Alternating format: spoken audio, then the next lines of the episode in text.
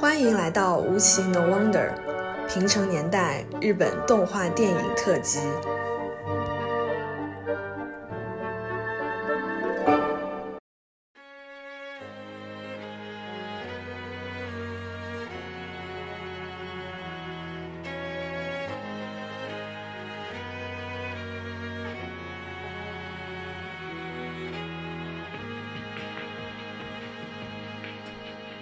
大有克洋是参加了反日反日美安保条约的斗争的这个学生运动的人之一，就是他是站在那个拒绝把日本就是变成这个美国羽翼之下的那个小弟的，他是站在这这个政治角度。当时当然所有的人都是站在这个角度，肯定都是对啊，都是站在这个角度。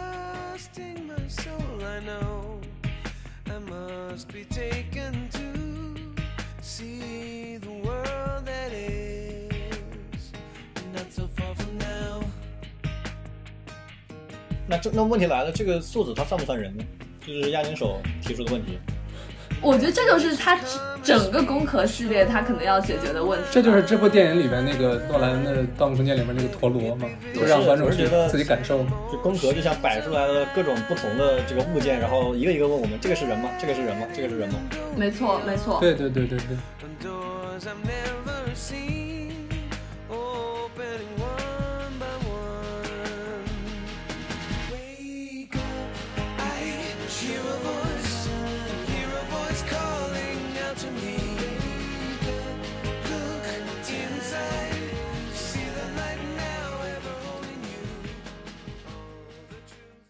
欢迎收听《无奇 No Wonder》，我是 Brad，我是黛布拉，我是羊驼。如果说第一期我们对平成年代几个标志性的人物和作品有了这个一定的介绍，那么这一期我们主要是说到平成年代时期电影感最为强烈的几部动画作品了，对吧？对。首先先说一下我们今天三部作品，分别是《回忆三部曲》《攻壳机动队》。最后是人狼。如果说硬要给这几部电影总结一下这个共同点的话，就是这些电影无一例外的使用了大量的电影或者类似电影的那种质感和呈现方式吧。最终在各自的意义上取得了前所未有的成功，甚至超越了很多同类型的真人题材的电影，也真正实现了让动画电影所谓的登堂入室吧。在我看来，这几部电影之后，其实很多同样质量的这个动画电影。就真正的会被观众当做严肃的电影作品来反复的观看和学习了。我觉得这一切的开始都应该从昭和末年的一部真正划时代意义上的作品《阿基拉》开始说起吧。这部电影也是经常被好莱坞就是传闻说要真人化的电影，但是可能十来年了，一直没有任何的这个确定的消息啊。腰斩了吗？好像。呃，腰斩倒是不知道。最近传出说让那个《雷神三》的导演去指导，然后小李子主演。但是小李子从三十岁等到四十岁，现在都四十多了，快五十了，还是没法演。我感觉他已经演不了了。是不是要确定能拍的比《攻壳》的真人版好，他们才敢动手？那他们这个，他们这个追求也太低了，门槛也太低了吧？对啊，就是其实《攻壳机动队》，我说实话，感觉像一个拙劣的同人作品一样，对不对？OK，这个阿阿基拉这部电影到底有多重要？我们先让可以让羊驼来给我们简单介绍一下。简单介绍啊，简单介绍就是阿基拉是一个跨时代的超高预算的，改变了日本动画业界的一部作品。大概是怎怎么一个情况呢？就是预算是一千万美元，在当时同年的迪士尼动画电影的这个预算是阿基拉的三分之一。然后这个这个预算的记录一直保持到保持十几年，一直到二零零一年的《千与千寻》。略微超过了阿基拉。你想象一下，一九八八年就已经开始运用 CG 技术在制作影视作品。然后阿基拉毫无疑问的这个拥有了史上最强大的原画阵容。日式作画它有两个流派，是从迪士尼的作画的两种方式延伸而来的。两种方式是什么？哪两种呢？第一种叫推着画，第二种叫 pose pose，就是姿势到姿势。我还是举那个从凳子上站起来这个动作为例。推着画就是你第一张画画的是人坐在凳子上，第二张画你画他稍微起身，第三张画是画他再起身一点点，然后第四张画是画了他完全站立。假设是一个四张画的这么一个过程，这就是推着画。Post pose 是什么呢？就是你第一张画画他坐在凳子上，第二张画你先画他站起来，也就是先画最后一张原画。然后中间两张，你根据自己作画的需求，比如说，如果你想表达他这种很愤怒的站起来的话，你就把两张画全部都堆在他刚起身这个时候，展现出一种力量感。如果你想要画他慢慢的起来的话，你就把画平均的分配在中间。会让他觉得他哎一下一下就起来了。这就是两种作画流派的区别。然后这两种作画，呃，在日本这边慢慢的衍生出来了时间轴系和演算系。时间轴系就是刚才我说的那种，演算系就是以 pose 为主，先想好我要做哪一些让人印象深刻的 pose。比如说，在这个机器人动画里面，就是先想好两个机器人的最帅的姿势，然后中间的这个中间帧包括原画，主要起到一个和平的过渡作用，主要是来表现姿势。时间轴系和演算系再极端化，又变成了两个流派。时间轴系演化成了真实系，就是以真人实拍电影为目标去做成，不管是在轨迹还是踩点还是在造型上都非常接近真人实拍的这种流派。然后金田系就是从演算系衍生出来的，完全靠姿势来取胜。就是你会看到金田系的作画，它甚至都没有中间的这种动作了，全部都是姿势，它以姿势和姿势作为连接，就典型的是一些比较夸张的这种这种作画作品。呃，比如说各种机器人作品，比如说这个我们后来这个比较有名的一个叫宅社叫 Gainax 的作品，会有这种情况。我们刚才说的这四大作画的派系，就是比较早的时间轴系和演算系，然后新的真实系和金田系这四种作画派系，再加上桥本进史、大平进也和汤浅正明为代表的崩所谓的崩坏系的这种原画，一共是五大流派，全部都在阿基拉得到了运用，得到了发展。事实上。金田系和真实系这两种作画流派也是通过阿基拉有了这个质变性的发展。你会发现这几种流派的所有的代表人物全部都在阿基拉出现，并且全部都有着非常作重要的这种作用。阿基拉是一个几乎是预算无限的一部电影，它一共用了三百二十七种颜料，就创造了全新的数字。所以你会看到，就是阿基拉跟包括风之谷在内的，就是任何的老的动画比，它的色彩都非常非常的鲜艳。你会看到。专门这个创造了一种颜色叫阿基拉红，就是为了表现出这个主角的这种红色，包括他摩托这种红色。就他那个尾灯嘛，摩托车那个尾灯拉出来那条线，就是特别有标志性嘛。那个那个是不是我就不知道了。但是阿基拉红应该就是金田和他的摩托车的那个颜色。阿基拉这个是一九八八年的动画，它标志着这个日本动画人才的井喷。整个八十年代，就是在我看来啊，八十年代末。到二零零五年，这十五年是就是日本动画最黄金、最强大的这个十五年。这个时期的大量的优秀的年轻人才，从真实系的井上俊之、冲破几之，到桥本进史、大平金野，到吉卜力的这个天才原画师，就我们之前说过的动物之神叫暗木真希子，他们在画阿基拉的时候都是三十岁不到年轻人，然后他们有很多甚至是从地方跑到了东京去做的阿基拉。当时冲浦启之是一个在大阪的一个小工作室的这种农村 boy，然后他被大平进也拉着去东京做了阿基拉，然后他们在这些这个包括宇多公里、包括金田一公、包括木上一志等这种三十多岁、四十岁的这种老人的指导下，迅速的提升，然后做完阿基拉之后，又天女散花一样的，就是到了业界的各个公司，然后相当于开花结果，做出了九十年代的各大黄金的作品。那句话是怎么说的？聚是一团火，散是满天星。然后就是阿基拉对业界的这个作用，就是基本上是用不惜预算和不惜人才，创造出了一部商业上也非常成功，在制作上也非常强的这种作品。因为那个时候是日本的黄金年代嘛，黄金年代的末期，包括这个 TMS 在内的各大动画公司都拿到了这个非常非常高的预算，在九十年代做出了很多很多的。不管是 OVA 也好，不管是 TV 动画也好，不管是剧场版动画也好，就是创造了很多实际上入不敷出的电影。虽然作为当时的这个商业公司、投资的公司来说是灾难，但是在我们现在来说，无疑都成为了这个很多无价的宝藏。阿基拉全球票房是四千九百万美元，是一个这个完全 cover 了它的预算的这么一个数字。所以说，它的商业上是非常成功的。我们之前说过，就是手冢治虫，他开放了，他开发了三 K 作画，把动画的预算大大降低了。然后阿基拉是全程采用一 K 作画，一秒是真真实实的二十四帧、二十四张。它的预算是当时吹的是一百亿日元，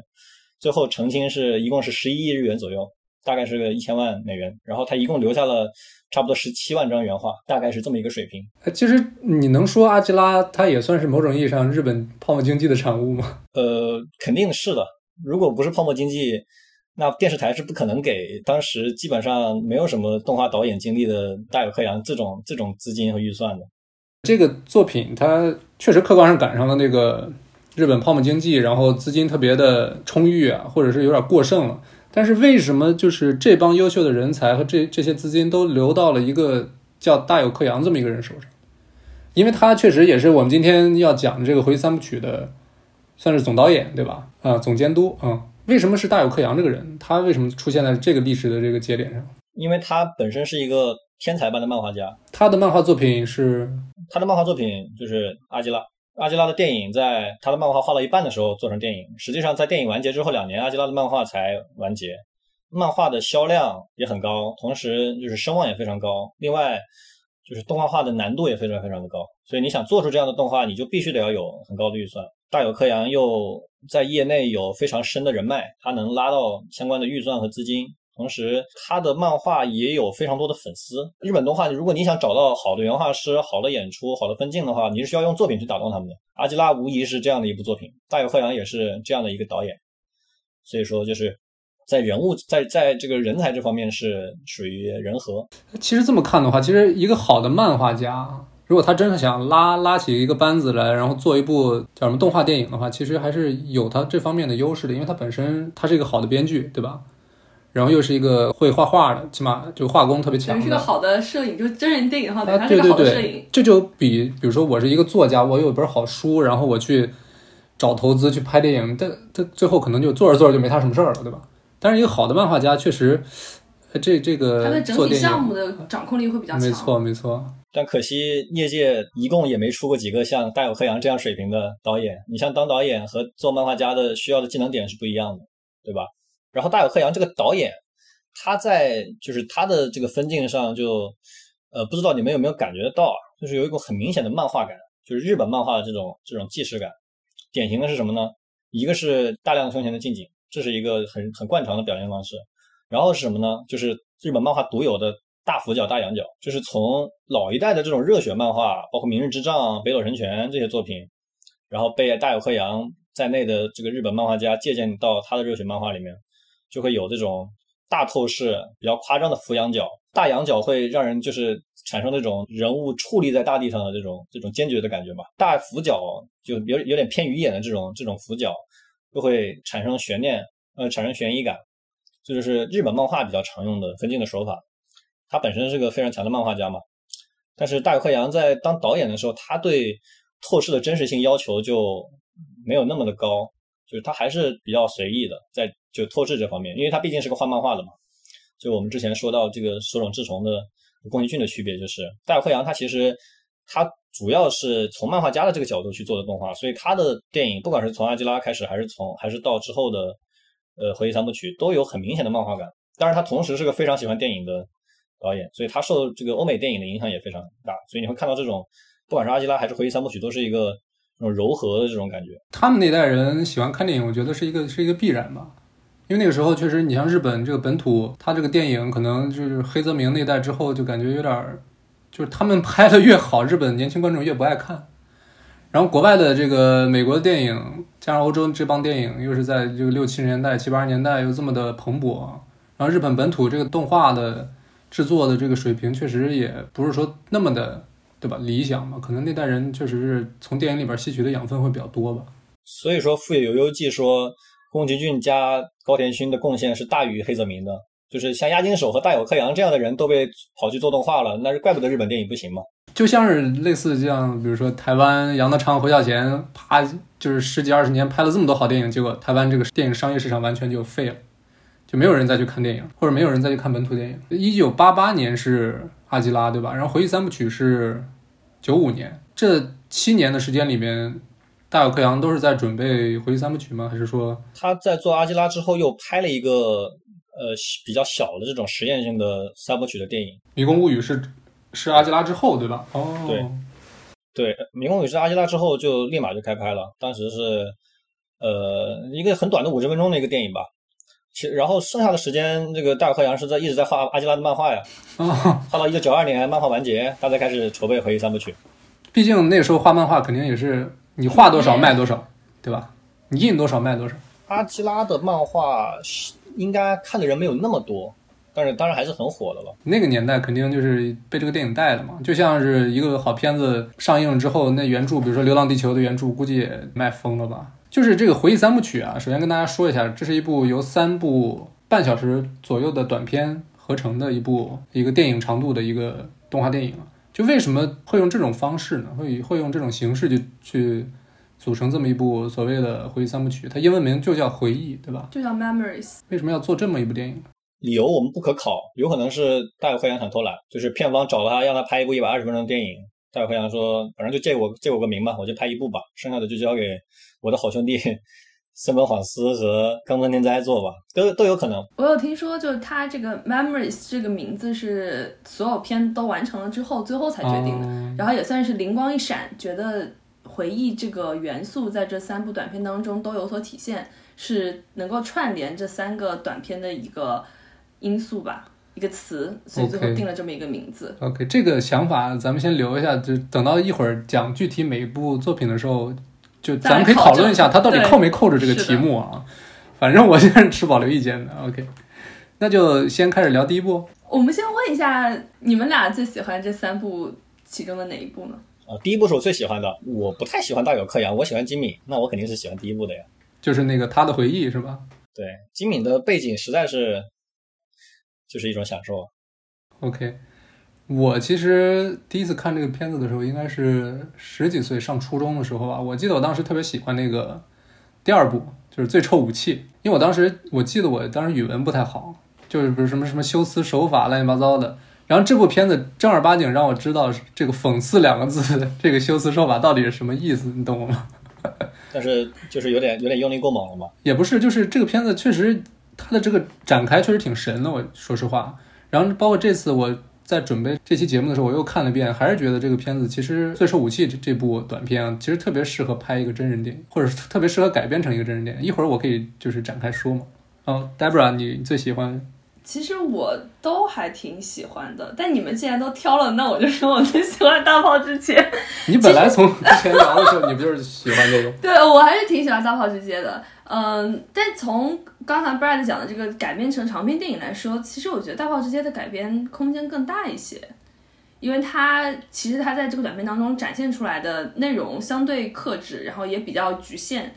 就它可以供观众们想象的空间非常多，然后这些空间其实也是呃可以跟它这个主题产生呼应的，就不是我乱编编出一些细细枝末节其他的故事，而是你大概会知道外面有一些哪些故事产生，只不过它这个片子拍的非常的。克制，所以它没有展现在这个片子当中。让我们去改编的话，我觉得其实也有很大的可能性。嗯，OK。大炮之间是三部片子里面就是最实验性的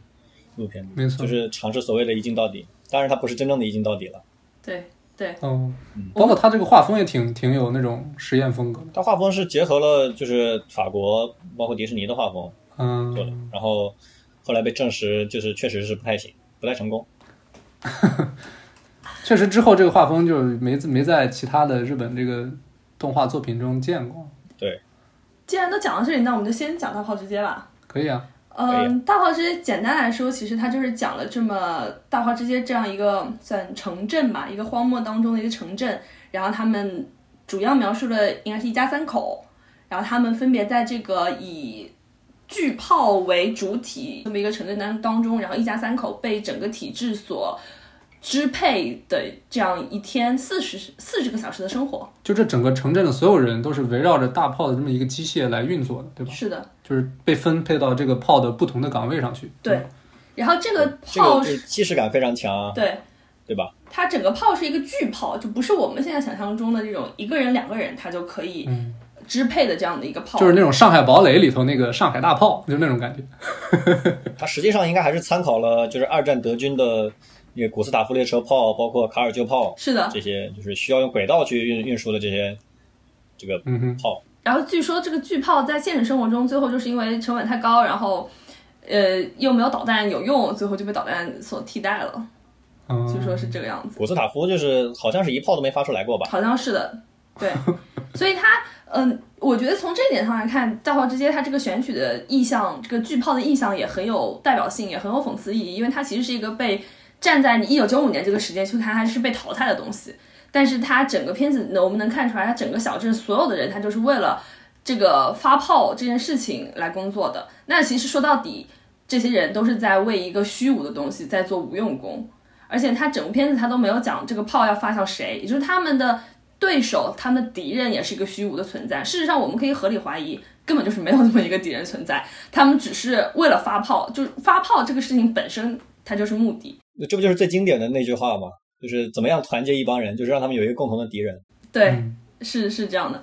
呃，而且他整个片子其实非常非常的一九八四，然后你会看到他每一个人。他都在固定的位置上做固定的事情，而且集体主义的这个氛围非常的浓烈。像小孩儿，他们坐在学校里，在他们上课的这个被训导的这个过程，也是这种集体主义的想法。然后他们在工厂里要唱红歌，然后他们在发炮的时候就是要走那个正步，然后互相要敬礼，然后要站在固定的位置上。他们似乎好像做的表情、说的话都是被规训好的。我觉得非常浓烈的这种专制主义，然后一九八四的那个情形，就它绝对是一部。反乌托邦的电影啊，但是我们能看到这一层的时候，我反而觉得这个东西说不定不是他要表达的最重要的意义。就是我会觉得这一层他给的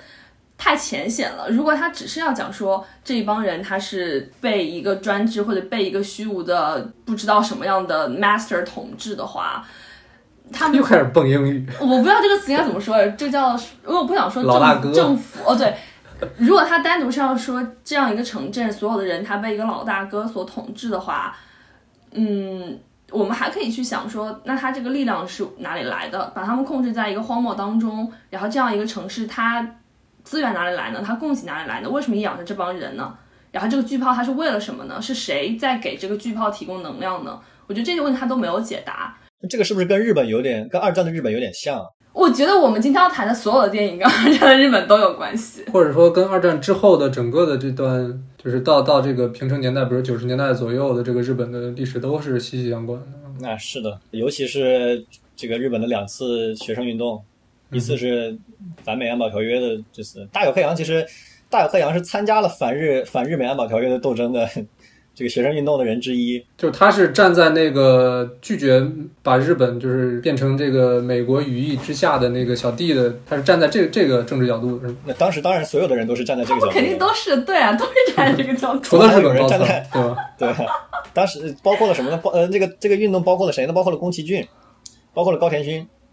包括了押井守，包括了富野由悠季，包括了。安彦良和还包括了大友克洋，就是基本上就是八九十年代重要的日本动画人都参加过这个这个，都是同志这帮人。但实际上他们应该在这个斗争里面没有没有没有遇到过，应该不认识彼此。那你就不知道了，对吧？但实际上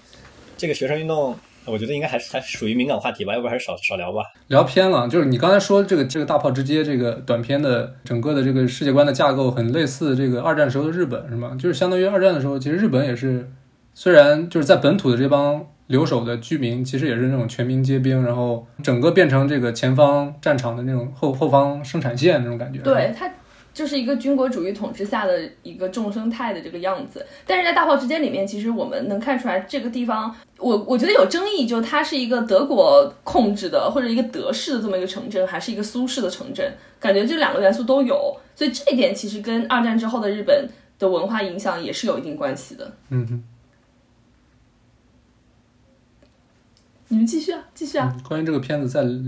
再聊聊两句。还还有什么可聊的？你们你们聊呀！大炮之街里面出现的语言应该是德语，对吧？不是，我觉得它应该是一个造的语言，是德语改编的。嗯，对，它不是一个实质存在的语言。然后他们的那个就是领导人的那种做派和仪式感，我还是有比较强的，就是纳粹的既视感的。嗯，但我觉得它还有很多细节也是很苏联式的，就是很共产主义式的。你举一举例子，你怎么样？首先这个话有点危险，其次斯大林和希特勒的区别，这个他们的界限还挺模糊的。对，你又又开始了是吧？又让我剪啊，又让我剪。我我从从回说，但是我觉得他在很多细节上其实也有很强烈的苏联的影子。就是苏共时期的苏联社会的这个样子，或者说，因为我们知识能力有限，我们可能不能区别出来。比如说，它有一些日用品啊，或者它的装备啊、服装啊，或者武器这些东西，它具体是属于哪个流派。但是我们能够很轻易的辨别出来，就是在二战时期，就这两方阵营的这种元素都有在大炮之间这个塑造的成分当中有所体现。OK，其实日本这个国家跟比如说咱们这个生活的中国大陆可能有一点不一样，就是说这个他们二战之后可能整个社会就没有一个类似主流思想，对吧？就他们可能就比如说受苏联的影响，受中国大陆的影响，受美国的影响。或者受这个德国的影响，尤其是到了六七十年代，可能这这各方思想的冲突尤尤其的激烈，对吧？我觉得他二战之后，除了日本，我觉得这是大和民族民族性当中有一点这种军国主义的这种残留，或者这是他们就长久以来几千年以来一直有的这种一种文化性之外，毕竟战犯都没死，都回来当政客了，肯定有参与。对对，呃，我觉得二战之后他们还是受美国的影响比较大不管他们从经济形态上，还是从它这个政治结构上，其实都是受美美国影响比较大。而且毕竟，呃，他们跟德国在二战之后都是战败方嘛，他们于心于理也都不能说我受德国什么正面影响，或者我把受德国的影响明明确确的表达在我的这个社会文化当中。然后苏联大家都知道，后来冷战了，那日本如果站在美国那边之后，它必然是要跟苏联保持关系的。对，但是我们又知道，日本离苏联和这个红色中国的距离是非常近的。没错，是的，就是共产共产党在日本的活动有一段时间也是非常的这个火爆的。对。是高举这可以看个毛主席语语录是吧？毛主席语录可是继圣经之后全球卖的第二好的书。就在一九六八年和一九到一九六九年的全共斗，我们是可以在包括日本大学、包括东京大学的这个校门口看到毛泽东主席的这个头像的，包括就是举着毛选，然后这个举着锤子镰刀这。都是有历史照片为证的，对吧？对嗯，那讲完大炮之间，我们现在来讲一下他的回忆吧。OK，就是刚才的大炮之街是相当于回忆三部曲里面第三个短片，然后他的回忆是第一部。刚才羊驼也说了，他选这部是因为这部金敏的这个参与程度非常的深啊，在金敏一九九七年执导这个《为麻不无》之前，其实早就参与过像电影级别的这种制作吧。当然，金敏我们之后也会聊到。没错，嗯，金敏这个导演就是，呃，很典型的让他做动画属于浪费浪费人才，但是这个动画这个庙还是对他来说有点太小了，你觉得他应该去哪座庙？他应该去至少是去电影那座庙吧。所以你心目中感觉真实拍电影是高过动画的吗？你说影响力方面是吗？呃，说实话，二维动画是非常低端的一种这个文化产品，为什么呢？不管是在性价比还是在，就是它的限制实在是太多了。就你你能拍小成本电影给给人看，但是你能拍小成本动画给人看吗？不会有人看的。没错，这倒是是。但是我的看法是，就文化产品当中，它其实没有上下高低之分。就像我觉得文明之间、民族文化之间都是没有高低上下之分的。但是我我觉得，我认为动画可能是一个相对小众的文化，就它的受众面肯定没有真人电影那么广。就它从市场容量来看，或者它从它接触到的人群范围来看，那肯定是没有真人电影广。但是我觉得，你说它艺术造诣啊，或者说，甚至我觉得从从它这个工业成熟度来说，我觉得都不能做比较吧。我觉得是动画本身制作的这个流程决定了它其实更适合做一些就是真人实拍电影，真要拍那些东西可能更花钱的东西，比如说一开始像什么宇宙战舰大和号或者之后的高达这些，当时真真人电影拍起来简直就是没没法就是环太平拍，对吧？顶多就是拿几个模型拍一下星球大战，对吧？所以说，就是动画它最开始的这个优势，一个是动物，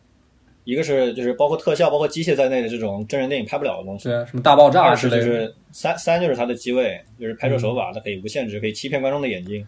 这个是等会儿在讲押金手的时候会重点提到的一个概念。是，所以说我觉得任何优秀的动画指导其实都应该把都应该看到这个动画的这这部分优势，然后其实去怎么说呢？去加以利用吧。没看到的都没有做出来，没看到的都不成功。但是话又说回来了，你会看到这些名导演比较有名的动画人，他基本上是就是人生走了弯路，或者是受到一些这个宫崎骏这种人的影响才去做的动画，不然一般人这个肯定是理所当然的会去去做电影或者去做真人影视。这就是我们为什么第一期就把宫崎骏先聊了，因为他对其他人的影响力这个是手冢治。虫和宫崎骏呃这两个人这个如何迫害日本影视行业，就把日本真人电影给给干的干的比较惨。好，我们说回来他的回忆，嗯哼，杨驼先说，嗯嗯，他的回忆是单独的一个公司叫 Madhouse 做的。这部片子首先他在就是制作方面是不遗余力的。你先简单讲一下他讲了个什么故事。他的回忆讲了个啥呀？我也不知道啊。他的回忆讲的是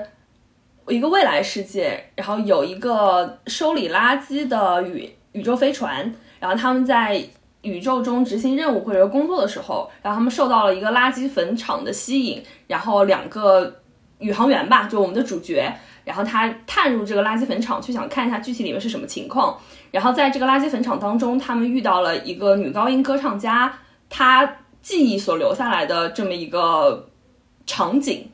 然后他们受到了她记忆的一些诱惑跟吸引，发生的一些故事。但是他具体的表现手段就很精敏化，对吧？是的，他的回忆是一个非常非常精敏的片子，虽然金敏没有当导演，但他是他是什么角色来着？吉敏是就是脚本，呃也就是编剧加上背景美术，是一个非常奇怪的组合。一般 就是你是不会看到有一个人同时干这两个活的，因为就是编剧是最需要你写东西的这个职位，就是最需要你创，就是在概念上去做创作的一个一个职位。然后美术又是非常需要画力的一个职位，所以当你如果你能同时兼任这两个职位的话，你为什么不去当监督呢？所以他去了。对，所以所以回忆三部曲就是极大的浪费了金敏的才能。当然，那个导演的三本晃司也是一个非常优秀的导演了。你继续说为什么喜欢他的回忆？我我喜欢他的回忆是因为他的作画就是就是没什么好说的，就是强啊。从演技到就是特效到爆炸，就是都是无方全方位的强。就在当时这种技术条件下都能看得出来，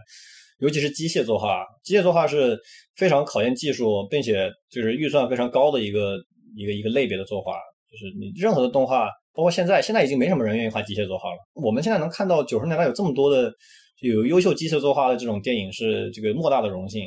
他们实际上都是耗费了原画师大量的这个精力和时间去完成。然后金敏的美术是在除了《老人 Z》以外，第一次出现在这个电影屏幕上，或者是出现在这个动画作品中。他的这种美术一下就刷新了这个动画电影的这种这种对美术的对背景的这种定义。你们看到，就是背景或者美术这个东西在动画里面第一次产生如此大的这种比重，或者是一下就占占据了人的眼球。这个就是金敏给动画业界带来的东西，因为他的金敏他动他本科是美术专业毕业的，具具体一点，他好像是是什么视觉艺术设计还是什么的，就他对口的其实是 visual art，对广告学是吧？那种。对，然后他中间又画过漫画，对你刚才说的金敏的美术，它主要体现在这个短片的哪些章节？呃，最最最最经典的就是这个那个飞船里面的那个大厅，那个红色的风格的那个大厅，应该印象那个冲击力应该很强吧？就我觉得给我的留下来的印象非常深。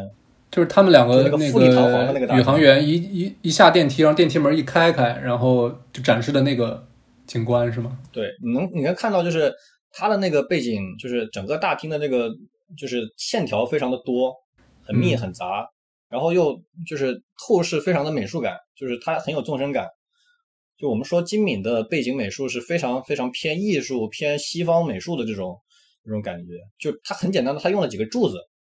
就把这个背景变成了单不是单纯的背景，它在它把那个背景分成了两层，一层是前面的一层是几个柱子，然后后面才是那个大厅。然后他通过赛璐珞那个动画台的这个运动，他在把前面的那两根那两根柱子稍微运动错开了一下，就让人产生了纵深感。嗯，他的那个镜头运动，就一下就就感觉就就有景深的那种感觉就是？就是金敏对于美术的这种这种追求，让他就是做出了非常非常高质量的这种这种背景美术。那个他的回忆里面有这个一个有几幕冲不起汁的非常标志性的真实系的原画，不知道你们有没有印象？就是那个小女孩，那个小女孩就是呃其中的一个主角，她的她的那个死去的女儿，在家里给她撒娇，然后想跑到她身上，然后吃面包那一段的那个作画，就是是非常非常的这个代表标志性的，非常非常好看的，就是一看到就会让人产生这个极大的审美情趣的这种这种画面片段。就是既流畅，然后动作又真实是吗？对，他在就是造型、踩点、轨迹，我们说作画三要素，这个都是这个标准非常高，然后质量很高的这种完成度非常高的作品。就单纯的，我是觉得把单纯的那一卡，就是那几卡拿出来做一个一分钟的短片，都是会会就是非常有非非常多人喜欢看的这种。我在这部片子的豆瓣评论当中看到一个人形容他的回忆，认为他是大航海时代水手经历的太空版，我觉得非常的确切。然后他这种太空仪式、太空感和他这种大航海时代的给人的这种感受，很重要的一部分，我觉得是靠他的配乐来实现的。就他用的是一个歌剧，他从头到尾用的是那个蝴蝶夫人的那个呃那个歌剧。然后刚才我们有讲到，他又用了很多柱子，所以它其实整个过程它像是一个太空中的意大利宫殿和几个未来时期的宇航员的这样的一种冲撞造成的，所以它有很强的。迷幻感跟错乱感，但它呈现在你面前的时候，你又会觉得它是一个可以被接受的这么一个画面。就是真正意义上的太空歌剧，是吧？对，就它可以改编成就是几个水手，然后路过一个意大利的小岛，然后去了一个意大利的鬼屋那种感觉，对吧？是的。其实这个短片其实很大的这个视觉上的冲击都是来自就大量的这个全息投影跟真实的这个破败的这个景象的来回的这种切换，对吧？这这点儿我觉得也特别的精密，这种真实跟虚幻的，到最后已经有点分不出来哪个部分是真实，哪部分是虚幻。实际上，吉米吉米后面的三部电影都是同样的这种类型。没错，对，这也是这个短片的主题嘛，就是说。回忆跟记忆，它能带给人什么东西？它能带给别人什么东西？因为它整个过程其实都是那个女高音歌唱家她留下来的回忆，然后她事实上她的回忆是能把别人也侵蚀进来，然后让他们留在她的回忆当中。然后她这个回忆的来源，就是因为她丈夫死了，她丈夫出轨了，然后她把她丈夫杀了之后，然后她嗯，其实想要怎怎么说重塑她的生活，然后这样造，所以她就把所有的回忆变成了全息影像，没错，然后就一直相当于活在这里头。其实这个女歌高音歌唱家的这个设定，其实特别像《千年女优》，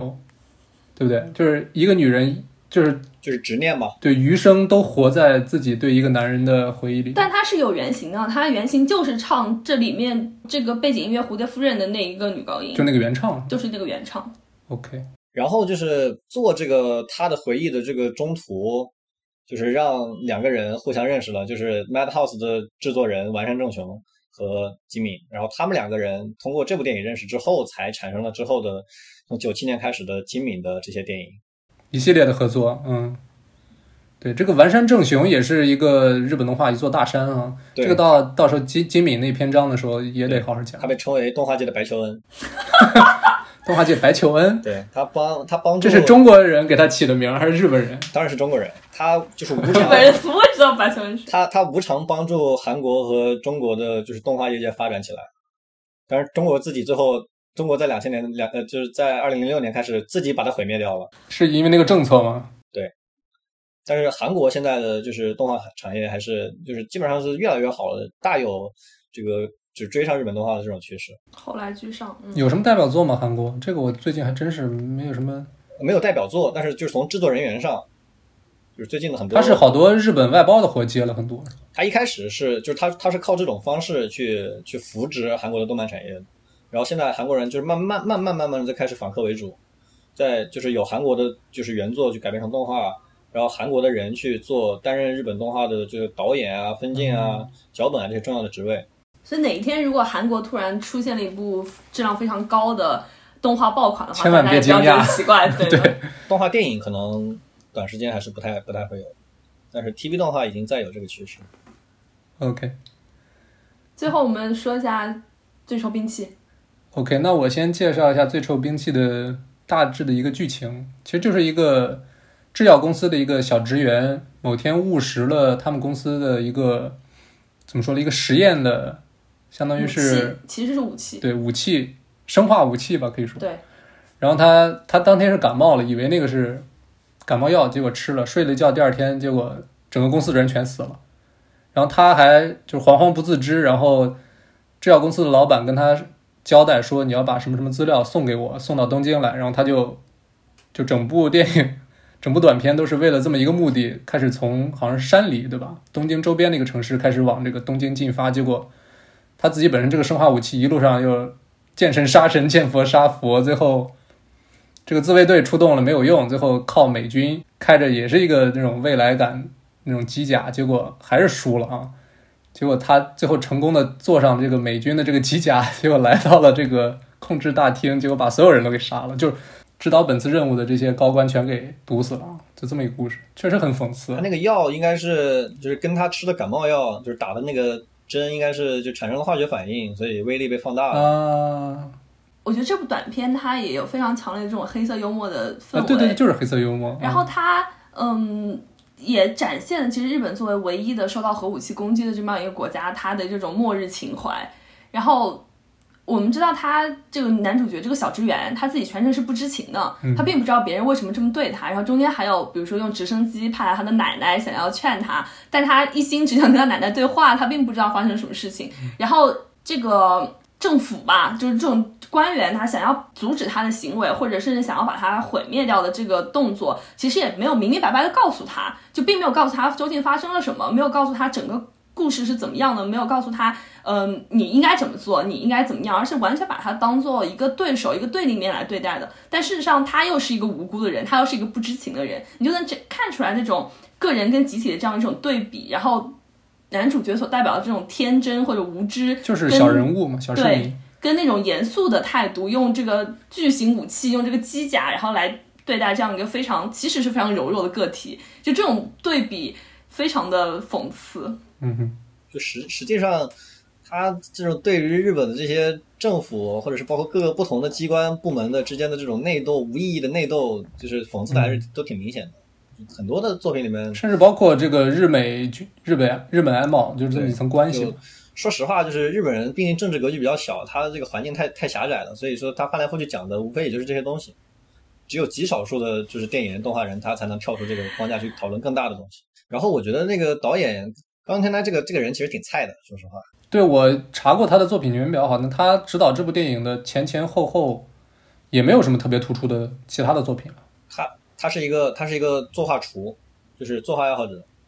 他的他就是那种就是很多镜头是他自己想画的爽，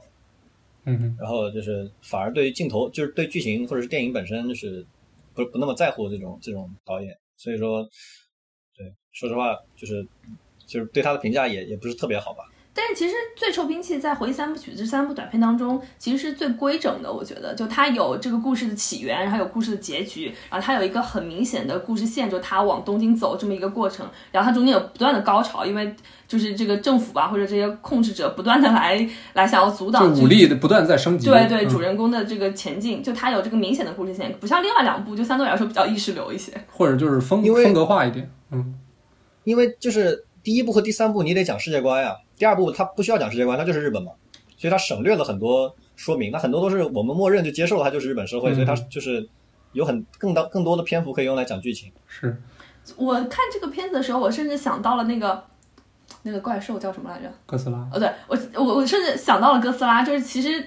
他本人就是这生化武器，他跟哥斯拉是一样的，然后用所有的武器去打他，从都没用，枪啊、炮啊，然后最后变成导弹啊什么，全都没有用，就是有一定的相似性。就说回到我刚才说，为什么这这个短片特别适合改成这个真人电影，也是因为可能就像刚才 Debra 说的，它确实一个很完整的一条故事线，然后这个冲突双方也特别的鲜明，对吧？就完全可以，比如说电影开篇就是这小哥从沙发上睡醒，然后就发现周围这公司人全死了，就是一个典型的那种恐怖片开场，对吧？就再给他加个女主，就感觉就直接都能可以被好莱坞拿来拿来拍电影了。女主就有点多余了，其实就很类似那个个东京等他，就是 类。就开场很很类似，就是可以拍成那种《惊变二十八天》，就是一个男主在伦敦一个医院醒来，结果发现就就冷伦敦都没人了，就那种感觉。然后可以就是双线叙事，然后那边就是整个这个日本，比如说军事作战那个那个，对对对，高度戒备，然后就大家就不不明白，然后最后他跟那个比如说医药厂的高层视频面试，然后展开这个主线的过程，然后中间可以很多的这种大场景啊，再加上这种黑色幽默讽刺，啊其实，然后最后这个结尾实在是太神了，我觉得。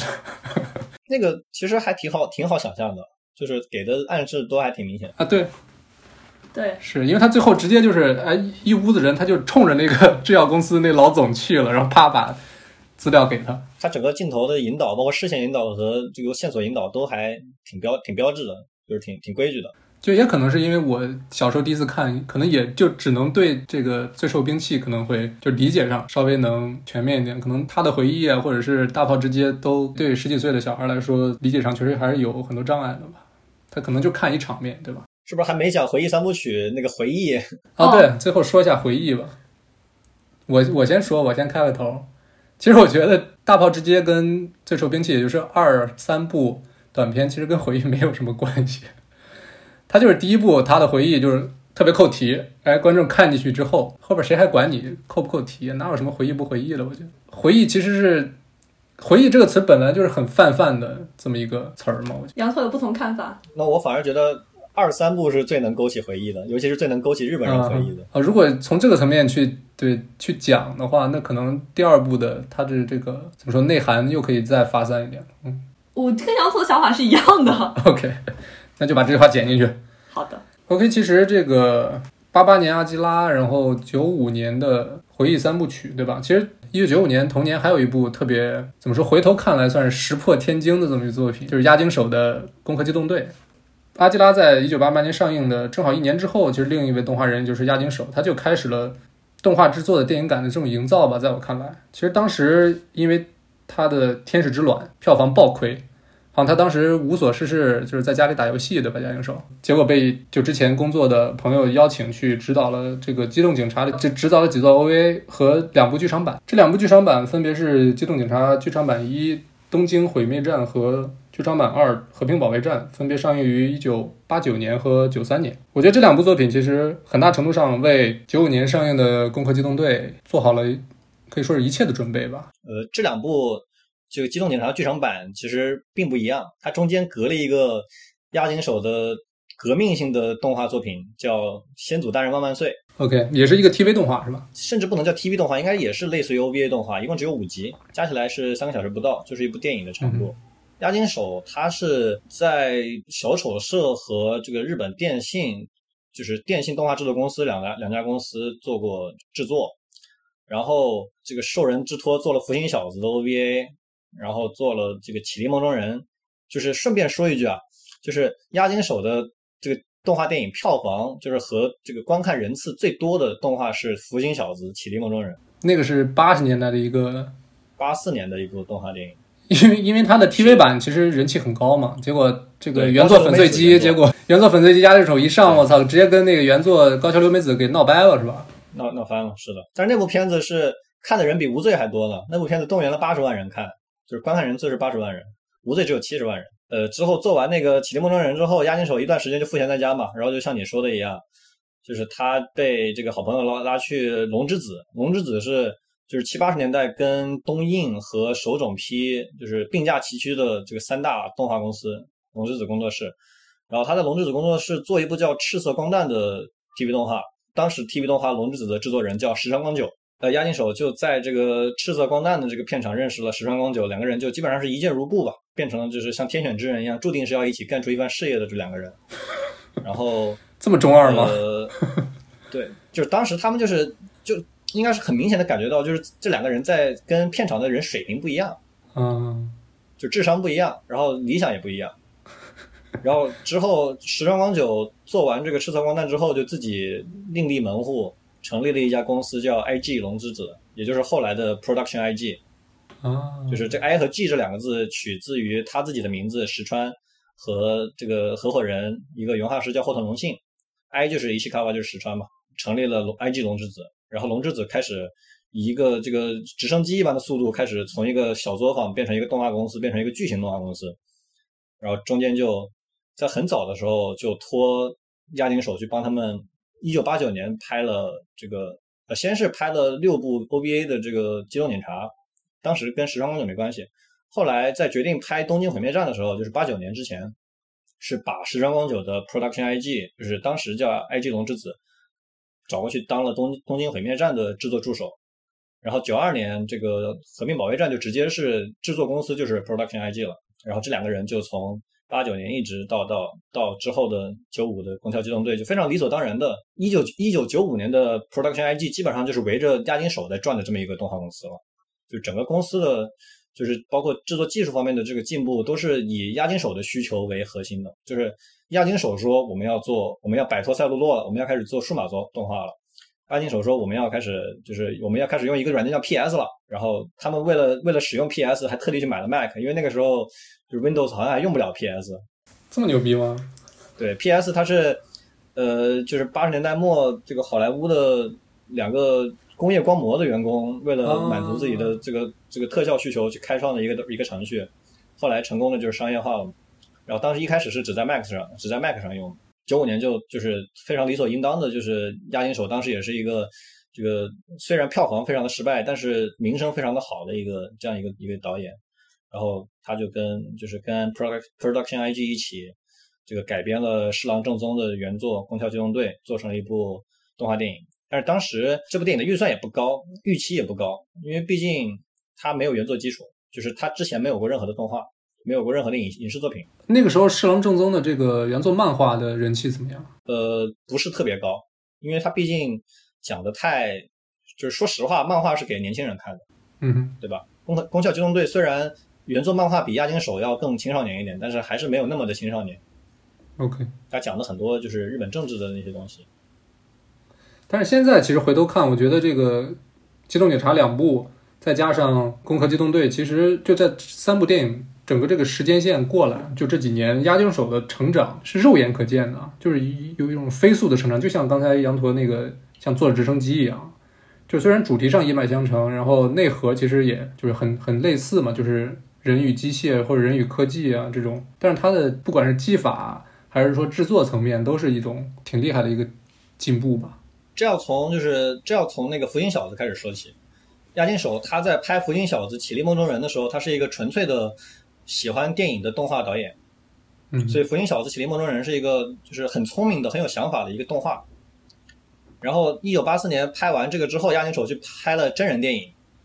他觉得动画这个载体的局限性太强了，受技术的限制太多了，嗯然后成本限制太多了，所以他去拍了两部真人电影。他作为一个真人电影导演的这个票房和水平都不太行，所以他又回来去再回来再去拍的《天使之卵》。所以说，他拍过真人电影之后，他才把真人电影的这些东西引入到动画业界。这个就是押井守他作为一个动画导演为日本动画带来的东西。就是我们说对日本动画影响最深的三个导演是手冢治虫、宫崎骏和押井守。手冢治虫是把预算降下来了，宫崎骏是把质量提上来了，押井守是彻底改变了动画的制作方法，是把真人的电影实拍的电影的这些东西带进来了。他引入了三个概念，一个叫景深，一个叫透视，一个叫景别。但景深实际上用的是比较少的，主要就是景别和景深，呃，和透视这三这这两个东西。在他之前，实际上包括宫崎骏和高田勋在内的这个动画导演，他们是就是用经验来去做这些东西的。他们就是感觉嘛，他们在会纯凭就是就是自己的观察去做。就比如说宫崎骏，他一直用的是望远镜头，但不是因为说他知道望远镜头是什么，而是因为他觉得这样是最好看的，最符合人眼的这种观察平常的这个观看习惯的。但是押井守是就是把这个真人实拍的这些东西全部都引入到这个动画，它是完全完完全全的要求你的透视构图是要符合真实的情况的。就是他作为一个拍过实拍电影的人，他觉得呢，他说动画要以所有的人见过的东西为基础，要有真实感。所以说当时的动画，尤其是赛璐珞动画，它是满足不了这种要求的。所以押井守是大幅的推动了这个日本动画从赛璐珞转向数码制作，然后甚至是改改变了这个，就作为这个这个这个权宜之计，他改变了这个赛璐珞的制作方法。这个在《攻攻攻壳机动队》里面有体现吗？呃，有《宫壳机动队》一九九五，它有大部分的这个动画，它也是赛璐珞做的，但是它不是用这个摄影，就是不是用摄影台拍下来的，而是用这个数码扫描仪把赛璐珞片扫描到电脑上然后再通过电脑去做一些后期的东西，是吗？去做合成，对，而不是说就是直接用这个摄影机直接把赛璐珞拍下来。然后一九九五因为摄影机是死的嘛，对吧？然后一九九五放到软件里面，其实就嗯你就更更好合成了嘛，更好更好做运动了。然后同时，一九九五年也有一少部分的镜头是用的数码数数码上色，就是我之前说过的原画和中歌在就是纸上完成，然后直接把这些这个原画和中歌的数据就是扫描到电脑上，然后在电脑上进行上色。这个有少部分的就是九五年攻攻壳机动队的镜头是这样完成的。同时，就是一九九五年的攻壳机动队也开始使用比较接近于日后的 3D layout 的这种技术。呃，一九九五年攻攻壳机动队最应该说最开始的一卡，就是不知道你们有没有印象，就是一个那个素子的那个娃娃，就是他那个人偶，从一个非常非常远的镜头，慢慢的推推推推推，推了一个很长很长的距离，最后到素子的这个一个一个全景或者是中景，就是实际上如果是真正的就是赛璐珞做出来的话，它是不可能做成那样的，因为你一张 A4 纸就那么大嘛，你放近放近放近放再近了，它就已经就是很模糊了。对，其次它的周边的这些这些这些景物，它的透视都会是错的，因为你实际上就是想做出一个这个变焦的这种效果，但实际上你就是一张纸嘛。所以说，九五年的《攻壳机动队》是怎么做的呢？他们率先引进了这个 3D 建模技术，他把周围的这些空间做成了 3D 空间，然后把画贴在这个空间上，就是最早的这种就是 3D 贴图的这种技术，它是这这么做的。包括九五年《攻壳机动队》的所有的这个霓虹灯，就那些看板，他们的这个汉字全部都是用 3D 贴上去的，不是画出来的。就是你们仔细观察的话，可能会有细微的这种这种区别，或者是可以感受到。怎么着？先介绍一下剧情。先聊那个读音问题吧。啊，对对对对，可能听众刚才也发现了啊，就是我说我们说的是攻壳机动队啊，但是羊驼说的是攻壳机动队，这个这个有所谓的正确读音吗？应该是没有的，因为在汉字里面，就是这个词典定义的这两个词的这个这两个读音的意思是一模一样的。好像是最新的这种这个汉语标准是，只有在金蝉脱壳和地壳这两个词是要读壳，剩下的都读壳。对，而且这部电影在诞生的时候，它就是有两个名字嘛，就英文叫《Ghost in Shell》，然后汉字书写就叫“攻壳”或者“攻壳机动队”，就它也不是一个翻译，它其实就是两两个版本，所以它这个“壳”或者这个壳对应的当然就是 “shell” 这个东西了。嗯，我们只要能表达这个意思。我觉得就是可以的，而且汉字当中，既然这两个意思是相同的，那当然这两个读音都是成立的，都是成立的。然后我的想法是，既然壳大家一下就能反应过来，但是你是一说壳，可能大家还还在会会想说是哪个字儿，你懂我意思吗？所以我就读工壳嘛。但是羊驼它可能它已经费力改过改过来了。对我我特地费力改了一下，改了。对，那你就读壳呗。所以我我觉得理解上没什么障碍。嗯。但我们其实说了一个事儿，纠结这个问题也不是很有意义。其实，对对，剧情你介绍一下，我介绍一下哈。你看我们大都都有点怵，都在逃避，都有点怵介绍他剧情这件事情，都在滑。功效功效剧情怎么介绍呀？先把主要人物说一下吧。你想起了人物就带起来故事嗯，功效的主体就是公安九科，公安九科实际上就是。在当时的这种世界观，就是日本独有的这种这个警察机关，它是基本上是政府直属的这种，有点像特务机关一样，它专门去去处理这些跟就是电子化或者是说一体人相关的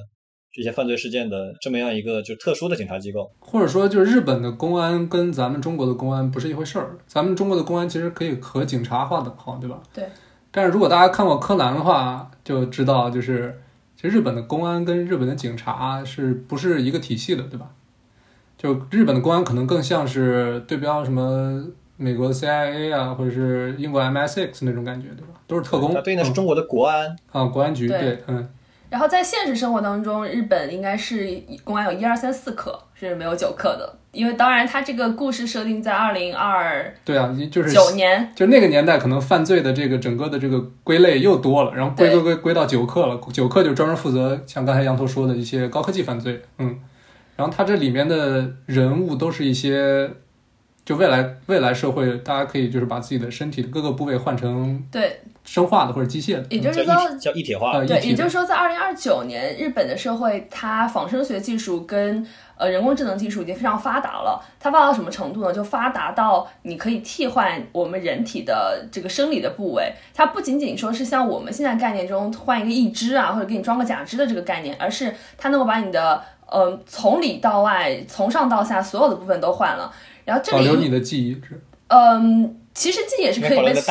其实记忆也是会可以被篡改的。然后大脑，嗯，那它那个电子脑是啥意思？电子脑就有点类似于芯片。然后在九五年的《攻壳机动队》当中，应该一体人化率最高的应该是巴特，也就是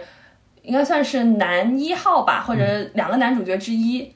可以这么认为。他的一体化率应该是百分之九十五。然后我们的女主角就是草剃素子，她除了大脑和一部分的脊柱之外，身体上百分之九十都是一体化了。然后还有三人组当中还有一个托古萨，然后他在第一部的时候应该是一个纯真人，除了电子脑吧？对他只植入他。他只植入了电子脑，因为他不植入电子脑，他没法跟其他同事协作，对吧？对，对，所以他是可以，比如说他可以外接那个通讯工具，然后可以得到这些技术化的辅助，但他本人其他的部位他都是真人，然后他也是一个有家庭的人，他有妻子有孩子，然后巴特是养了一只狗。但是素子看起来就是一个跟其他的情感完全没有关系的这样一个人。其实第一部里面素子的设定还是遵循了这个押井守原作粉碎机的这么一个概念吧。它其实跟《侍郎宗宗》里面的那个呃少佐素子其实差距还是挺大的，对吧？呃，押井守本人说，就是我当导演，就是你给我任何一个剧本，我都能把它写成我的故事。就是其实原作里面素子其实是一个活泼的，不是相对活泼一点，甚至会开一点玩笑的这么一个母猩猩大姐大那种感觉，对吧？对，你在 TV 里面也会可以看到。对，它更接近于这个神山健治版 TV 动画的这么一个设定，但是九五年的那版素子就不像个真人，说实话，它那个从从眼睛的设定到这种长期的这种扑克脸，然后也情感流露也特别少，就是就整部电影过程中都在寻找我这个就是人生的意义，或者是就是那种什么我的存在这种的感觉。因为九克公安九克，他就是负责解决一些这种一体人的一些案件嘛，所以他们当时遇到的案件就是这个傀儡师的这个事件。傀儡师他本人其实是一个，现在来看应该算一个程序吧，应该算一个黑客程序。然后他们就是去解决这样一个案件，然后在整个解决的案件的过程当中，他们不断的在询问自己。尤其是素子在询问自己，就这我们人生三大命题：我从哪里来，我是谁，我到哪里去的这个问题。然后他最后走向的结局就是他和这个傀儡师成为一体，他彻底的抛弃了他的躯壳，然后他完全成为了一个 ghost。我自己觉得这个 ghost 其实不能跟灵魂或者跟思想、跟记忆这些东西划等号。我觉得它是一个，其实它在这个电影当中，我的理解还是说，你人之所以成为你，你这个人跟别人的区别的这样的一个存在，就它是一个。我觉得更像是一个场，或者它更像是一个形而上的东西，但它不仅仅是这个灵魂，或者你生生活在这个世界里的情感关系。我觉得它不仅仅是指这个，但总之就是素子到最后，他摆脱了躯壳，他摆脱了外在一切的束缚，让他成为一个完全的超脱生死、超脱现实世界，一个可以存在在任何地方，然后以任何形式出现的这样的一个人。嗯那这那问题来了，这个素子他算不算人呢？这就是押井守提出的问题。我觉得这就是他整个攻壳系列它可能要解决的问题。这就是这部电影里边那个诺兰的《盗梦空间》里面那个陀螺嘛，就让观众去自己感受。就攻壳就像摆出来了各种不同的这个物件，然后一个一个问我们：这个是人吗？这个是人吗？这个是人吗？没错，没错。对对对对对。然后零四年的那部《攻壳》就《攻壳无罪》，在是发生在傀儡师跟素子融合一体之后，也就是素子消失之后的两年。然后这个主角其实可以认为是巴特，他他巴特跟托库萨他们俩是主角的，他们两个又开启了一个新的事件，发生了什么事情呢？发生就是，呃，提供一些特殊服务的机器人出现了攻击人类的这样一个事件，然后他们去调查这件事情总体来说是怎么回事。但是第二部讨论的问题就更意识流了，嗯，对，但是最后就是剧情来说，最后结局是。实际上，这家黑心玩具厂是把这个真人的小孩的灵魂抽取到这个人偶的玩具上，把他们的记忆消除，让他们变成一种就是缺乏完全没有记忆的这种 ghost，然后接接在这个人偶身上，让他们去产生了这种有点类似于这个人格的这种东西，让他们更有真实感，就是自我意识的那种感觉。嗯，其实我觉得一开始押井守看上这个题材啊，很大部分原因是因为这个怎么说世界观的设定吧，因为你一看到公安九课，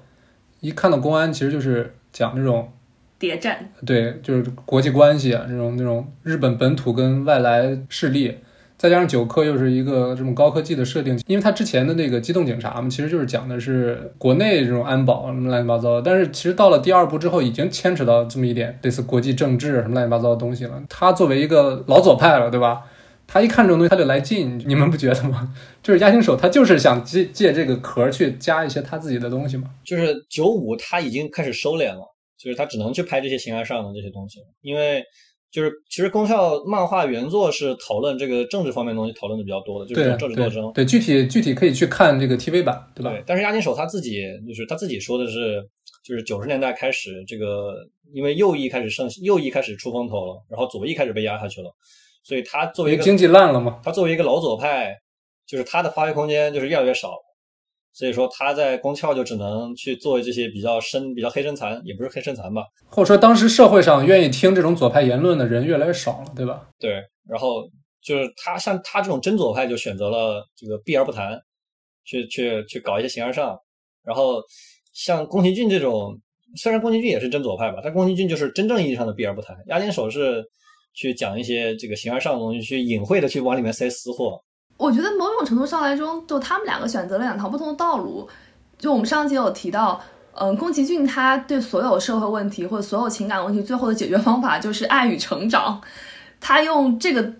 主题来解决所有的问题，他认为这个是其实这个社会所有症结所在的最后这个钥匙。但是我觉得在押井守这边，他其实更多的是一种哲思或者哲学的思辨，他用哲学。或者他用人类自身的思考来代替寻找一个答案本身这件事情，所以他的整整个故事就显得更加的不贴合实际，或者离这种真实社会、离我们身边的故事会更远一些。我觉得他们走了两条不同的道路，但是都是他们对于同样一个事件的他们自己能想出来的解决的方案。或者说就是两个就是两个左派，他们这个思想慢慢慢慢在。这个心里边萌芽，然后结出了两个不同的果子。对，押井守这个对宫崎骏的评价可有意思了。你说，就是作为一个电影导演，押井守，我是感觉很明显的，就是他是有点不把人当人的意思。当然是也是他自己说的了。他说，就他自己亲口说，电影不应该着重表现人与人之间的感情。他说这是文学该干的事情，电影应该关注人类和社会的构造性问题。然后这种电影观。就他决定了，押井守的作品中的人物都是符号化的，都是形而上的，尤其是从《攻壳机动队》开始，其实从《机械警察》开始就有就有这么一个很明显的倾向。我觉得这可能也跟他的就是真人电影拍的不行的这个原因也是不是一部分。就他是不喜欢保留，他喜欢拍人偶，他想把这个人物全部都当成工具人，全部都这个表达出他想表达的东西。所以说真人电影他想做这个就做不了。但是但是真人电影。对，遇到真真正的演员，然后人演员也有自己的想法，对吧？他就可能拍的比较蛋疼。哎，整个拍摄过程也不一样。你在拍摄真人电影的时候，你都是跟人接触，你跟实实在在的这些工种上面的这些操作的人员在接触。但在画动画的时候，这个情况还是有所不同的。结果到了到了新世纪，押井守可能是不是动画也不会拍了，真人电影也不会拍了，就脑子里一多浆糊。他说，押井守说，就是动画里的人物跟人偶其实没有区别。这个就是跟实拍电影的这个很大的一个这个不同的地方，所以说，所以说他才要去保留动画人物中的 ghost，他可能就是愿意拍《空壳机动队》，也是想就是先以人偶出发，然后在他们的心中或者是脑中去存一个 ghost，然后塑造出他想塑造的这个东西。比如说最典型的就是无罪。我们说无罪里，无罪是纯粹的，就是押井押井守想拍人偶，然后提出的这样一个企划，我也感觉挺明显的。就是无罪里面唯一有人性的东西是什么呢？就是巴特养的那条巴基杜，就是押井押井守自己的自己的狗。那只狗不是说是押井守的本体吗？押井守自己的狗。对，然后在他的好多电影里面都出现过，包括《机动警察二》。呃，对，和平警呃和平保卫战和这个九五攻壳应该都是客串，就是客串出演了一下。然后零四的无罪直接变成了一个这个很重要的一个。其实无罪里面就有那么句台词，就是说人偶及人类本身，他其实有明确的讲出来，他觉得人偶跟人之间的关系。当然他在讲这句话的时候，也是在提醒观众，我们要讨论人为什么为人的这个话题。其实人偶这么个意象在很多电影里面都有，不管是《银翼杀手》他最后那个塞巴斯蒂安那个家也是全是人偶，或者说金敏的《红辣椒》里面。有一个这种角色也是全全都是人偶，我觉得可能大家都这这些创作者都意识到这个人偶跟人，或者说他们就是作品里面都是在讨论人嘛，拿出来一个似人但是非人的东西去一对比，就容易凸显这个人本身的这么一种存在的价值吧。但反正押井守应该是就是最不把人当人的这种这种导演，感觉特别特别的明显。其实就抛开我们很明显，包括我们之前谈过的，就从《银翼杀手》到《攻壳机动队》，然后到。黑客帝国的这些互相影响之外，其实，在看呃，现在再回去看功课的时候，我又想到两部片子，就是一部是我机器人，没有看过吗？其实他讲的其实也是对，也是就 I Robot，他讲的也是这个人或机器人嘛，机器人有了意识之后的一些故事。然后另外一部更加明显的事情，就也是斯嘉约翰逊演的，就是 Lucy，超超体超体，他这个 Lucy 最后的结局也是他跟。就跟素子一样了。对对对，他就成为一个超脱躯体的这样一个存在，就是在那个电影当中呈现它变成了一个 U 盘，那个就比较搞笑啊。但是其实它要讲的事情，也就是说你这个意识是可以脱离本体存在的，然后他们最后成为了一个超自然的这样一个 nature，就你都不能把它称为这个是没有一个生命本体存在。嗯对，其实它跟素子最后的结局是挺像，他们。呃，真人版也都是斯嘉丽·约翰逊演的，所以而且上映时间差不多吧，前后年吧，反正没差多少。我当时觉得还有点，哦，斯嘉丽·约翰逊是不是就现在选片上有这样一个？应该是那个时候，斯嘉丽·约翰逊可能他想走打星这么一条路，我感觉，因为黑寡妇确实这个角色立起来了，对，然后又拍了很多这种打打杀杀，但是还好这几年回过劲儿来了，开始拍，开始又回到这个文艺片儿的战场。在《攻壳机动队》里面，我还有一点印象比较深刻的就是他，尤其是在无罪当中，他用了很多这个就日本文化的因素，甚至中国文化、东方文化，甚甚至是中国文化，但他有一个那个叫什么呀？庙会吗？还是什么游行？那个叫什么呀？对，那个就是实际上他是宗教的这个摄影组跑去台湾拍了一个庙会的实景，就是取材是取材于台湾的。哦，但你说它是一个大阪街头的那个，就是日本人过节，他不是也会有过街，然后会有那种举轿子，然后上面会有人在跳舞，我就哎，我现在一下想不起来那个词是什么，但就是反正总之就是一些东方文化当中的一些仪式。然后无罪里面他还用了很多很多很多的引经据典。用了很多很多的点，嗯，然后里面出现了很多很多的汉字，出了出现了很多很多的排句，然后出现了很多很多的哲学引用，就这个东西，无罪里面的汉字都是找了一个中国的这个中国人专门画的，呃，专门写的一个书法家。所以他其实我觉得他有对这个文化的思考，就他在回答人为什么为人或者人跟人之间有什么区别的时候，我觉得他是增加了这样一层文化性在里。虽然它是一个科幻电影，然后它是一个赛博朋克这个二二零二几年的一个未来向的东西，但是它其实有讲说你文化或者你的传统对你塑造这个人，或者对你人和人之间、人跟人偶之间加以区分，它是有关系的，因为可能。一个是文化的形成，它本来就是一个人类活动所形成的东西，然后另外一方面，就这个文化反而反向也会对人产生一定的影响。但它到后面，它我觉得它反而它又对这个东西进行了批判，也就是说，你这个文化是不是真实的？当人已经脱离了躯壳，当你的记忆可以被篡改，当你被输入的东西都是虚无的，都是。不实际存在的时候，那么文化这个东西它是不是实际存在的？而且文化或者传统这个东西，它是不是一个相对低阶的东西？就是当你人是一个自然人，或者当你人我们摆脱不了死亡，我们摆脱不了这个群体性，我们只能生活在社会当中，我们只能处在群居动物的生活状态的时候，我们才需要文化，我们才需要传统，我们才需要依靠彼此，我们需要这样一个共同体，然后来把人聚集在一起。但是当我们的灵魂，当我们这个 ghost 跟 shell 它可以区分开的时候，那是不是这东西就不需要了？就我觉得他反复的在这个东西之间横跳，然后他用一些就是现代社会当中的我们这个文化，我们这些经典，然后来阐述他一个就是反经典的这样一个逻辑。就我觉得这个是非常奇妙的。就是你看无罪时候的感感感受是的，就押金手他自己说，就是无罪，他想表达的东西就是凝在一个镜头里面，就是最后那个镜头，巴特抱着他的狗，托克塔抱着他的女儿，他的女儿抱着洋娃娃，然后就是托克塔他们的后面的背景是一个温暖的家，是一个暖色调的家，然后巴特巴特的背后是一个就是冷色调的这种城镇，是一个这个别墅区，然后这种对比就是对这里面就这几个角色，就是巴特和他的狗，然后托克萨，然后托克萨的女儿，托克萨的人偶，就是无罪里面他这个讨论过小孩算不算人嘛？就押井守实际上就是在这个画面里面把所有的这些要素全部都合在一起，然后就相当于就陈列在这里，然后让你去做一个思考，让你做一个选择。因为他那几个人物中的搭配也很有意思嘛。没错我也想到等于是最超前的，然后巴特是处于中间的，然后巴特其实有点摇摆的那种态度，然后 Toxa 他要其实坚持就我要当一个自然人，是因为他本身是之前当警察嘛，然后后来成家有妻子有女儿，然后他又拒绝，就是当然是开开始的时候很长一段时间他是拒绝一体化的，对吧？他一直是挺就是包括他用的那个手枪也是那种老式的，不是自动手枪，嗯，左轮手枪，对吧？对于他们三个人来说，每个人都有一个作为人的一个指一个留念。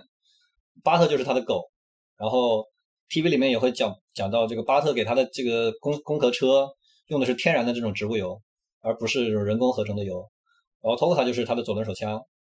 然后素子的这个作为人的留念，就是他的小的时候的一张照片，嗯或者是他小的时候的这个最后的童年回忆。他们每个人都有就是自己作为人所不可割舍的部分。他们觉得，如果比比如说 t o g u s a 他如果把他的左轮手枪换掉了的话，他可能就会怀疑自己是不是人了。他们三个人需要去用这些东西来去，就是确认自己是一个人。这是陀螺。对，对，所以我我在看这两部片子的时候，我有一个感受，就是因为我们都知道它是押井守的作品，然后就像我们之前讲过的，就是一个电影作品，它其实是就是以导演的视角来看这个故事，所以我们很明确的知道，现在要表达这些意思都是押井守他自己想说的。那其实押井守他并不是一个纯粹的，我不不能叫反人类主义啊，就是纯粹的，他其实已经想明白了。这个人存在意义的这样一个人，当然，我觉得没有人能想明白这件事情，但他，所以他自己在这个作品当中也有这种反复的、只反复横跳的这种，嗯，拉扯和这种表达。就像我们刚刚讲，就素子跟 Tokusa，它其实是人为什么为人，人跟科技之间界限的两个锚点。然后巴特其实我觉得更像是代表大部分人这种想法，就是我并不知道我要在这两个锚点当中要站在哪一个位置，我要多少程度上让自己成为一个摆脱真实的人、摆脱躯体的这样的一个人。然后，但是你同时。他有这个世界观的束缚约束，就他已经在一个赛博朋克的社会当中，他已经有这个 high tech low life 的这样一个过程当中。那你怎么样去逆潮流？你要成为一个真人。那你如果要顺潮流的话，那你是不是把你成为人的那一个，嗯，我们传统意义上你之所以为人的那个部分就抛弃了？就我觉得他自己其实是把这个问题和观众一起思考的。然后他用了一些非常高超的作画技巧，然后用了非常炫酷的一些画面，然后来讲这个。主题，这也是为什么我觉得这样电影它其实很就是很超越时代。就它虽然是二零二九年发生的一个故事，但它拍是在零四年，呃九五年。但是即便我们生活到了二零五零年、二零六零年，有这种 post 二零二九之后的生活，你再去看它，你依然觉得它是一个未来感的东西。你依然这些问题它依然存在，就是它是一个这些思考都是亘古不变的思考，但它放在了一个未来的一个高科技的这个环境下，就这种冲突，它又加强了它这些主题的表达。嗯。好的，以上就是本期平成日本动画电影第三期上半期的内容。我们会在下周的周日更新本期的下半期内容，敬请期待。感谢收听本期无情的 Wonder，我是 Brad，我是大布拉，我是杨博，我们下期再见。letting it be visions pass and emotions